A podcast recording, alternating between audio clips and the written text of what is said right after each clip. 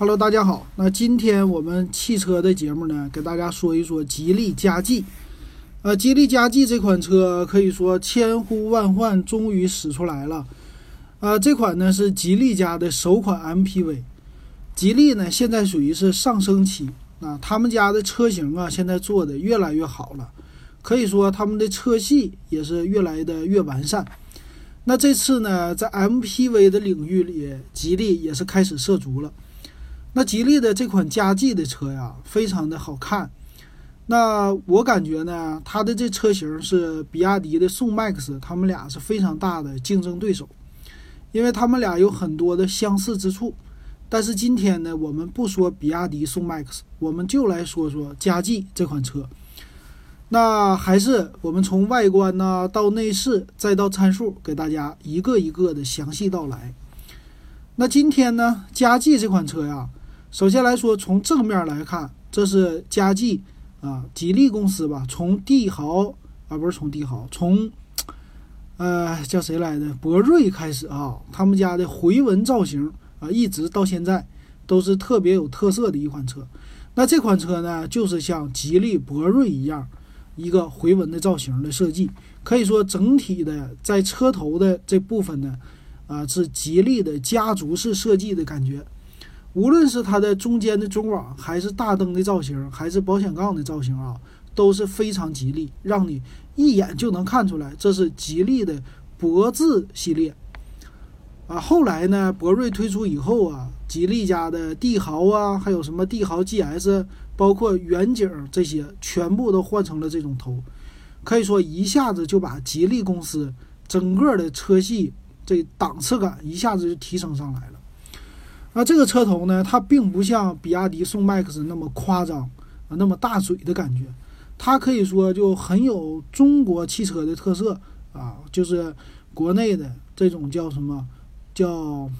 这算是怎么说呢啊？就是中庸之道啊。你离远了看呢，它不是那么夸张，但是呢，时间长了还比较好看啊，这是它的一个特色。这是头部啊，中间回纹的造型，一个盾牌的结构。而且在回纹盾牌造型旁边呢，也有一些小的，类似于像回字形啊，还是无穷的这种的一个啊纹理的，属于搭配。那大灯的部分呢，就相对来说比较犀利了，还是日间行车灯呢集成在大灯上，啊，造型呢也是比较的美观啊，给你的感觉是在两颗灯的里边，靠近中网的位置地方，应该是 LED 的日间行车灯。啊，再包括两边就是正常的灯，所以整体一看，我把上边一挡上，哎，这就是一个新款帝豪啊，非常的像。那再来看看别的地方啊，其实这车呢，作为一个 MPV 来说，它的整个流线造型也是这款车的一个特色呀。那这个造型呢，其实和宋 MAX 还是很像的啊。它最好玩的地方呢，是它的 A 柱。A 柱的流线特别的，可以说就非常的弧度特别的优美，啊，角度呢其实并不是那么特别的大的，可以说转角没有那么大。整体来说呢，就像一个从头一直到 A 柱、B 柱这个地方啊，非常的扁啊，扁平化的那种感觉，看起来呢和轿车比啊，比轿车还是更加的柔和的一种线条啊，线条非常的优美。啊，这种感觉，而且呢，在车身的两边，它有就是一个是侧面的车窗，呃，这个也是在很多的轿车上不多见的，但是 MPV 上呢比较多见。那看这个车的侧面和它的车头那种俯冲的感觉，让我第一眼就想起来当年的丰田的子弹头啊，就是这种感觉，非常的流线。那侧面的造型呢是。啊，车身的弧线来说呢，也是相对在你的扶手，就是拉门的上部啊，这有位置有一条长长的一条整个的叫折线啊。那这个折线呢是贯穿整个车身的，它一共呢有两三条线，两条呢是整个车身的横线啊，一条集中在你的啊拉门的上边，就是拉手的上边，还一条呢。就机身在你的车门的底部这位置，那底部呢，它也有防擦条的一个设计啊。这个机身的，呃，不是机身，车身车身的呃，底部的这个线条看起来第一眼的感觉也是非常不错的啊，可以说是不是有棱有角，而是这种曲线和肌肉或者说是棱角分明的一种感觉啊，给你看起来侧面非常的好看啊，这是不一样的一个车身。呃，它同样呢也是类悬浮车身的一种顶棚的设计啊，就是在你的。第三排的第三排侧面车窗的位置，用的是一个整个的看起来是黑色的车窗的这种感觉，啊，直接让它的车顶悬浮。但是很有意思的是呢，它在油箱后边，就是尾门上部最后的那个 D 柱上啊，或者说叫 C 柱也行，它呢还是做了一个就是往上的一个收缩的造型，可以说窗户呢到这就变小了。啊，这个造型呢，你把这儿摆下来，单独看屁股，它就像一个 SUV 一样啊。这是它的一个线条的造型。那再看尾部，我觉得这车的尾部呢，可以说是最有特点了。呃，这个车的尾部啊，给你的感觉就像一个 SUV 一样，它的棱角还是挺分明的，线条也分明啊。首先在顶上呢，有一个鲨鱼鳍的天线啊，在你的后盖后车门上。有一个高位的刹车灯，那在中间的部分呢，它的样子啊是有一个中间的和 上汽的那个大通 G 五零也是非常像的。中间在车门的我们说开呃车牌照上面的位置呢，有一个类似的有吉利的这么一个字母啊，这么亮条的一个车标哈。那尾灯呢，集中在车身的两侧啊，底部呢。是一个这种倒车灯或者说是雾灯这种造型，而且呢有一个能看出来，就是类似于 SUV 的像防撞的一个塑料护板一样的啊这种感觉，所以整体呢它是有三个层次的那种感觉吧，所以整体的线条我觉得和一些呃七座的那些国产车这里边稍微比较像的这个样子的和。长安的 A 六百稍微有那么一点像啊，但是这种感觉呢，给你的感觉好像 SUV 一样，后边的尾窗还比较高啊，门呢相对来说窗没漏那么多，给你这种饱满的一个屁股的感觉吧啊，这是这款车的一个外观造型。那再来说它的一个中控啊，中控的造型呢也是很不错的那，中控这次呢它的造型啊就。很有一个博瑞或者说博越的这种感觉啊，有层次感，而且有科技感。那科技感和层次感从哪里体现出来呢？那在科技感上方面呢，它在中间有一块中控大屏，但呢，它不像比亚迪宋 MAX 那么简洁。比亚迪的宋 MAX 啊，可以看出来中间就是一块屏，别的什么按键都没有了，它没有这样。它的造型呢，中间这块悬浮屏幕啊，给你的感觉是特别的优美。但是呢，在这个悬浮屏的前面啊，就是后面吧，在整个的中控的正中心的位置，它做了一个独特的造型，就是一个圆形的喇叭啊，浮动出来的，稍微比你的中控台高出一点的喇叭。那这个造型呢，花瓣的这种感觉啊，特别像奔驰 S 级啊，或者什么 E 级啊。这些的一个，呃，奔驰那个喇叭造型啊，这个是点睛之笔。一般来说呢，这部位高级一点的轿车呢，呃，都会放一个时钟啊，但是它没有放时钟，这放的是喇叭还是什么，我不太清楚啊。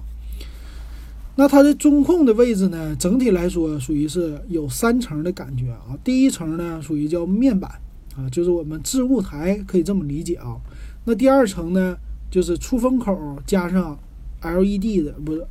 整个的中控的大屏的中间的这种感觉，但是呢，它呢在屏幕右边啊又做的特别的有金属质感，特别的呃怎么说呢光滑啊，就什么装饰都没有啊这种感觉。然后再下一层呢是一些实体按键，比如调一些空调啊啊这些按键的属于实体可以碰的。那出风口呢，在中间的部分就给你放在下边了，啊，这和很多车型都是不一样。它的中间的车风口是偏下的，基本上都快到你的档位的那位置了啊。这个呢，可以说直接吹你身子了啊，这种感觉。然后呢，才是啊，一个属于叫烟灰缸，或者说是呃烟灰缸的取电的啊十二伏取电器的那么一个接口，它有一个盖可以打开，之后呢才是你中间的一个档位切换的一个变速器啊这么一个东西。呃，整体的感觉啊，我觉得属于是那种和博瑞呀、博越呀，呃，档次是一样的那种感觉的造型。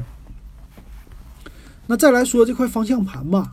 它这次用的方向盘也是很好玩的。方向盘呢，呃，用的也不是之前博瑞的那种，它稍微有一点扁和圆的方向盘。那中间呢，也是采取了多层次的感觉啊，方向盘呢中间也是凸起的。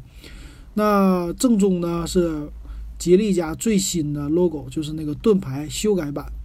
那在方向盘呢属于多功能方向盘，可以说 MPV 的车型呢最少不了的一个功能就是在方向盘上集成定速巡航了啊。之后还有一些操作的功能啊，所以这个方向盘呢给你的感觉并不是直线条，而是圆润性挺多的啊。这是给我看的第一的感觉哈。那这是方向盘。接着呢，在高配版上呢，有一块大的液晶屏啊，这是少不了的。那这个没什么说的啊，在机整个的车身的方向盘左侧呢，它的造型啊、镀铬呀也是非常的多啊，给你的感觉呢，线条也是特别的多啊，就是折角啊，还有这个层次感的线条，再加上呃亮条的装饰特别的多，而且还有钢琴烤漆的那种感觉。所以第一眼看起来，这个档次感就稍微提升一些了啊，这点做的很好。那再说呢，在车门上，车门上看起来呢，它的造型也是很不错的了吧？该有的镀铬亮条全部都有啊，包括车座上那些亮条也都是很多的。所以这种感觉呢，吉利家哈，因为我是买过吉利的帝豪嘛，吉利家可以说就在。给你的在面儿上的东西和外形的东西，绝对是与时俱进的，啊，可以说让你用起来、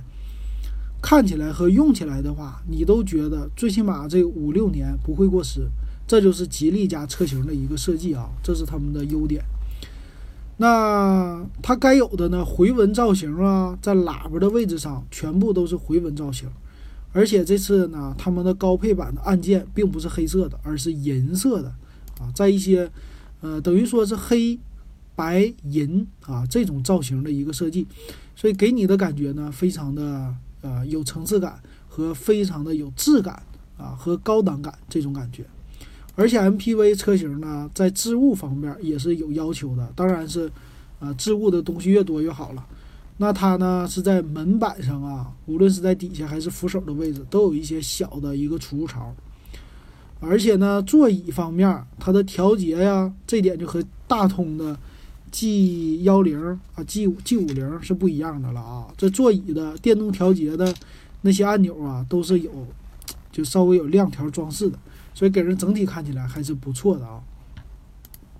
当然了，至于说座椅坐的舒不舒服，我就不知道了，这得实际体验。但是从给的高配的功能呢，在副驾驶的座椅直接可以在后面来调节。啊，就是在座椅的侧面就有电动调节的按钮，这是在高配车型上的啊，所以给的东西啊，我觉得给你那种享受还是不错的吧，属于不能说是老板级的享受，但是也差不多了啊，这种感觉。那其他方面呢？它座椅的配置啊，看起来是啊二加二加三这种七座车的造型啊，那这种 MPV 车型呢，第二排那肯定就是它的最大的卖点了。那座椅的设计上呢，是属于非常有层次感的一种座椅，啊，就类似于这种太空舱座椅的感觉，看起来非常的饱满，而且在你头枕的位置上呢，有那种宽大的，就是三折式的头枕的啊靠枕，啊，这种感觉呢，也是让你可以非常舒服的来乘坐，而且有中央扶手，所以这个给你的该有的啊这种造型全部都给的比较足了。可以看出来，这种车型呢，它的直接的竞争对手，无论是合资的别克的 GL 六啊，还是说一些国产的这个价位的宋 MAX 啊，啊，大通的 G 五零啊，包括未来的叫传奇的 GM 六，是吧？这些车型啊，都可以说在他们当中啊，都是不错的一个不错的一个选择吧，或者说比他们的档次感更显档次感吧。啊，就跟合资比肯定是没有问题的了啊，并且呢，车身顶部是带一个全景大天窗的。啊，我觉得呢，这个车的高配版呢，给你我看了一下，第一排后边甚至还有脚踏板啊，就给第二排用的啊。所以给第二排的享受确实是非常高高规格的这种享受啊，我觉得很好。那第三排呢，那就没得说了。第三排呢，就是正宗的属于应急的一个座椅了啊。虽然说它是 MPV，但是坐起来呢，还是稍微会有一些啊，不算是那么特别的得劲儿吧啊。东北话说，特别舒服那种感觉吧。它有六座车型，有七座车型啊，这些。好，这是车内的座椅啊，这些设计。那最后看一下呢，它的座椅第三排在打开的情况下，后边呢应该还能放两个小一点的登机箱啊，还是稍微有一些位置的，我觉得啊，或者说一个登机箱加两个双肩包还是可以的啊。所以这个在家用来说呢，还是出去玩啊，相对于来说坐四个人还是挺好的。那坐六个人或者七个人的情况下，带的东西就相对来说比较少了啊，这一点储物空间就不足了，所以这个车呢比较适合于四人出行啊，六人应急这么一种旅行的一个状态哈。好，那接下来呢，咱们就说说这款车的一个参数了。那这车呢，它是从九万九千八起，一直呢最高配。是到十三万七千八这么一个售价，那我们来说一说它的整体的啊一个配置了。那很有意思啊，这个车呢，它的首先来说变速箱是有三种变速箱，有六档手动、七档双离合和六档的手自一体啊，这是咱们国产车型非常喜欢这么做的，就搭配了不同的一个呃厂家或者说。这种动力组合来满足你的需要。那看起来呢，全系的发动机啊，用的是两款，一款呢是 1.5T 的177马力的啊发动机，还有一款呢是 1.8T 的184马力的发动机啊，这是两款不同的发动机。然后燃油形式呢有两种啊，一种是纯的汽油形式，另外一种呢是油电混合的，而且油电混合呢，它们。标配的全都是七档双离合，啊，但是油电混合的车型呢，价格还是比较便宜的，从十一万九千八到十四万九千八。那油车呢，手动挡加自动挡，自动挡是六档手自一体。那整个车型啊，它的长度只有四米七啊，相对来说还不是特别的长的一款车。那它的宽度呢，达到了一米九啊，这个宽度可以说非常的。呃，挺宽了，跟一些中型的 SUV 一样宽了，跟一些什么 B 级的轿车也是一样宽了啊。这点上来说，就体现出来 MPV 车的好处了，就是让你乘坐舒适，所以造的比较宽。呃，它的高度呢是一米六九啊，不到一米七的一个高度。那咱们来看看啊，它的轴距呢是二八零五，就两米八的轴距。啊，MPV 的车型最低呢是一百六十五毫米的离地间隙，属于叫五门七座和六座两种选择啊，并没有五座款式啊。那六座款呢，现在只有在十三万五千八和十四万八千八的油电混合和双离合的版本才有，剩下的呢都是七座版本的一个设计。那很有意思的是，油电混合和手动挡的车型油箱只有五十二升，呃，自动挡的油车呢油箱是六十升，这点上不一样。那相对于来说，受制于变速箱的不同，手挡变速箱的车型呢，整备质量是一点五四吨，其他车型呢是从一点六一吨到一点九吨、一点六九吨啊，都是低于一点七吨的。那发动机方面啊，都是。啊，这个 1.5T 的车型呢，都是三缸发动机，啊，1.8T 的车型呢，属于是四缸发动机。那至于说它抖不抖啊，这个就要实车来看了哈。那怎么说呢？受制于三缸发动机的特色，这个抖动呢还是有一些的啊，肯定是要后期时间长了能看出来它这个车的发动机抖动。其实新车呢，因为机脚垫的问题，一般都是做的比较好的，没那么特别抖的啊。但从这也能看出来，未来的趋势就是 1.5T 的车型普遍都要采用三缸的发动机了。这个呢，没办法，就是为了排量的问题啊。还有呢，油电混合的车型也是体现了吉利家到2020年他们要推出百分之多少的一个油混车型啊，在售价方面呢也没有增加太多，这点还是不错的。好，那剩下的呢就是一些机器的一个配置了啊。那这车呢，它发动机啊都是直喷型的发动机，而且缸盖呢都是铝合金的啊。一般缸体呢，它管 1.8T 叫铸铁的啊。相对这些来说，反正国产车就这样哈。我们其实最期待的就是静音性还有油耗了，这是国产车一般来说相对不足的地方。那变速箱方面呢，咱们刚才说了，它的手动是唯一一款最低配的啊，六档手动，但是。真正能不能买到这个还不好说，这主要是看厂家愿不愿意产了。啊，整体呢是前置前驱，前置是麦弗逊的独立悬架，后边是扭力梁式非独立悬架，全系都这样，用的是电动助力和承载式车身。一般来说，非独立悬架相对于来说啊稍微显硬啊一点啊，过减速带。那吉利家尤其是喜欢这样偏硬的这种感觉。啊，乘坐舒适性呢，在这方面，一个是三缸的抖动和一个非独立的后边悬架啊，这是它的一个车身的硬伤吧？我感觉这是尤其需要你在坐这个车试驾的时候特意要体现、特意要去试的一个地方啊，或者感受的一个地方。那另外呢，都是前后的盘式刹车加全系都是电子驻车。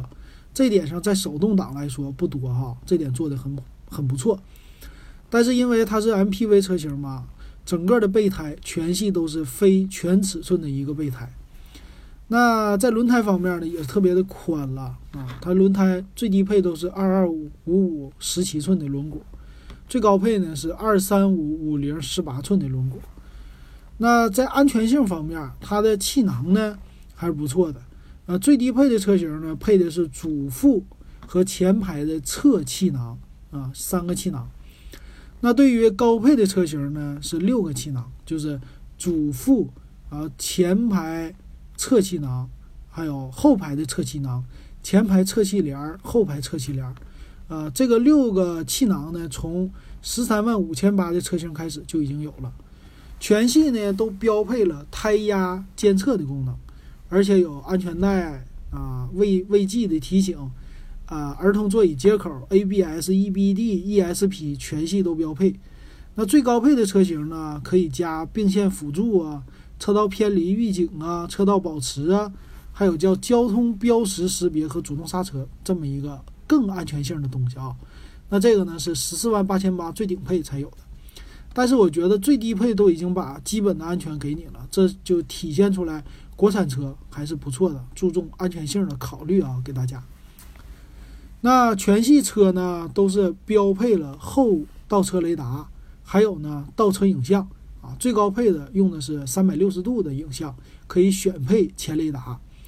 那倒车叫车侧预警系统呢，就属于叫后边侧方来车了，这种呢只有最高配才有。那定速巡航呢不好的地方是手动挡没有配定速巡航。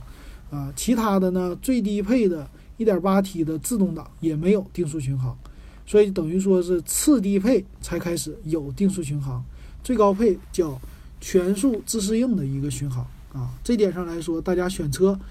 如果说你想选一个带有定速巡航的车型，那最便宜的入门也是十一万九千八了。但是呢，这种 MPV 啊，非常需要定速巡航，就是在高速上旅行的时候。啊，为了减少你的疲劳感啊，这个很需要的。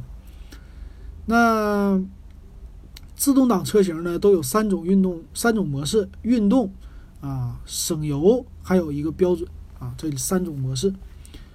那另外呢，全系标配自动启停、自动驻车、上坡辅助啊，这该给的辅助功能很很很多呗。嗯，那天窗方面呢？呃，最低配、次低配都没有天窗。那十二万五千八的呢车型开始叫不可开启的全景天窗，呃，最高配和次高配呢给的是可开启的全景天窗啊。那这一点上来说呢，很多人的选择都是最少，因为 MPV 的车型嘛，第二排你至少要给我一个天窗，所以这样的话呢，一下子又把售价提高了，就是从十二万五千八啊开始的车型才开始带天窗，那这点上来说也是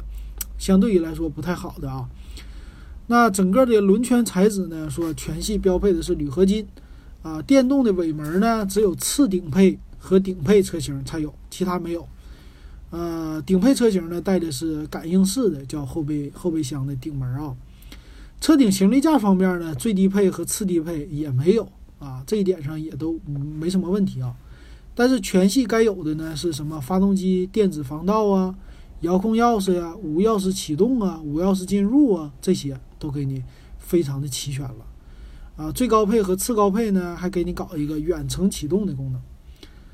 那方向盘材质啊，有塑料的，有皮质的。那这个我们都知道了啊。最低配的车型没有呗。呃，很好的是呢，它的方向盘啊，全系这回支持的是四项调节，就是手动，全系都是手动上下和前后的调节。这点上来说，要给它点赞的。那多功能方向盘呢，次顶次低配和低配都没有，其他都有。那行车电脑显示屏，他说了，除了低配以外，全都是彩色的。低配叫单色显示屏。液晶仪表呢，是在油电混合车型和除了低配以外的 1.8T 自动挡车型都有全液晶仪表啊。所以从十一万九千八，你就可以享受到液晶仪表了。还有呢，啊，叫液晶的仪表尺寸啊，除了最低配是三点五寸之外，其他车型都是七英寸的一个尺寸。而且呢，最高配是可以有内置的行车记录仪啊，选装 HUD 抬头数字显示系统啊，还有呢，默认标配手机无线充电。但是啊，值得一说的是，这一点上国产车 是非常喜欢的，全系的座椅用的都是仿皮座椅啊，这点非常的不好。那座椅调节方式呢，这是吉利家的特色，前后靠背调节、高低调节这些都有。啊，只是只不过说是手动的和电动的区别。那副驾驶呢也有前后和靠背啊，但是吉利我那个帝豪呢坐起来座椅相对来说比较硬，这点上也要你在实际当中去坐着体验一下的。那叫主副驾驶的座椅电动调节，只有最高配和次高配才有；座椅的通风加热只有顶配车型才有了啊。其他方面呢？全系不支持五座啊，就只有二三二这种七座的选择和二二二六座的选择可以选啊。这种呢，一般选七座那就没得选了，买低配的哈，这点也不好。那中控大屏方面呢，最低配车型给你配的也是十点二五英寸的中控屏啊，高配的是十二点三英寸的中控屏。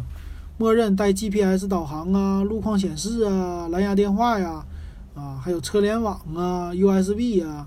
啊这些东西。那这个呢是吉利家的帝豪啊，六七万块钱的车都有啊，所以这个车型肯定得有的。那 USB 接口这回也很多，前排两个，后排三个啊，足绝够，绝对够用了。那对于高配车型呢，后排还给五个 USB 接口。那在车身喇叭方面呢，其实给的也足。手动挡呢六个喇叭，其他呢是七个喇叭，啊，最高配呢能配到九个喇叭，啊，再多一点就十三个喇叭。那在前大灯方式呢，啊，一般都是十二万五千八以上的车型是 LED 的，以下的车型呢是卤素的一个车灯，最低配没有日间行车灯啊。那自动大灯呢？全系标配，大灯高度可调啊，延时关闭啊，这些都是全系的啊。车内氛围灯很有意思，十二万五千八的呢是单色的，啊，最高配和次高配呢给你七十二个颜色的，啊，叫车内氛围灯啊，这点 挺好玩。前后电动车窗升降都有啊，一键升降，全车都有，防夹手啊，防紫外线的这些玻璃都有。但是呢，最高配的车型它也没有后排的隐私玻璃，这点上应该加上去啊，因为它都已经整成老板的座椅调节了，隐私玻璃，那是必不可少的嘛，对吧？所以这点上来说呢，好像嗯不算是太好啊啊，这是可以加的一个东西。另外呢，就是什么车内化妆镜后雨刷、感应雨刷的功能了。空调呢，全系都是自动空调，后排出风口、后座出风口加温度控制全都支持。只有高配一点的车型，十二万五千八以上的是给你的什么车内 PM 二点五和啊这个负离子发生器了，其他就这些。那内饰颜色可选的呢是有棕色啊，它叫佛罗伦萨米，就是米色，还有一个灰色叫纽约灰，还有呢高配一点的叫干邑棕啊这种的一个造型，基本上就是这三种颜色吧啊。好，那这车型刚才我们说下来了，那哪个车型值得买呢？啊，在一般现在来说呀，为了广告的原因，他们最低配车型手动挡一般不会产的啊。那油电混合的车型相对来说它的油耗比较低啊，在工信部的油耗，他们家公布的呢，手挡是六点四，啊，油电混合达到五点九啊，一点八 T 的达到七点八，但是一般来说，工信部的油耗。都是相对于来说啊，会再高一些的。那受制于这车身本身的重量偏重啊，所以这车的油耗啊不能是太低的。啊，一般我那个帝豪呢，它的油耗标称是五点九的话，那个车至少得达到七八个油啊，这都算低的了啊。六点多的，一般都是开的特别好的才能达到。所以正常来说呢，油电混合的车型达到七点五或者八八点五，这个应该是正常的。呃，在市区内呢，相对于来说，油耗就油电混合的会低一些。手挡呢，基本上就是八个油左右了。那对于 1.8T 的自动挡呢，也差不多是八九个油，甚至十个油，在市区内蠕动的话啊，甚至十一个油。所以这个怎么选呢？你应该就差不多心里有底了吧？啊，基本上就是十二万五千八的车型起开选啊，但是呢，它就是手挡的。这么一个双离合，大家觉得稍微有一点不靠谱，但是他们家的帝豪啊，不是帝豪，他们家的博瑞啊，这些用的啊，有的也都是双离合的这种吧。反正仁者见仁，智者见智吧。反正啊，要是想买这个车用的稍微实用一点，我觉得还是从十二万五千八开始考虑啊，一直呢到十四万啊，十三万七千八，十四万八千八。呃，这个价位吧，你来自己来挑选吧，啊，但是毕竟它是第一代车型嘛，后续过个明年，它的改款就能出来。吉利家的特色呀，就是改款特别的快啊，该更新配置也是特别快，这是它吉利帝豪能够抢占市场的一个重要原因。所以我觉得呢，第一代车型的遗憾，在后续一两年的时间，这些车型呢都会给你补上的，啊，那。如果你不是那么着急要 MPV 的话，可以静观其变，让今年呢这些 MPV 都出来差不多的话，来一些厮杀啊，给一些优惠，我们再来考虑购入，也是一个不错的选择哈。好，那对吉利嘉际咱们就点评到这儿。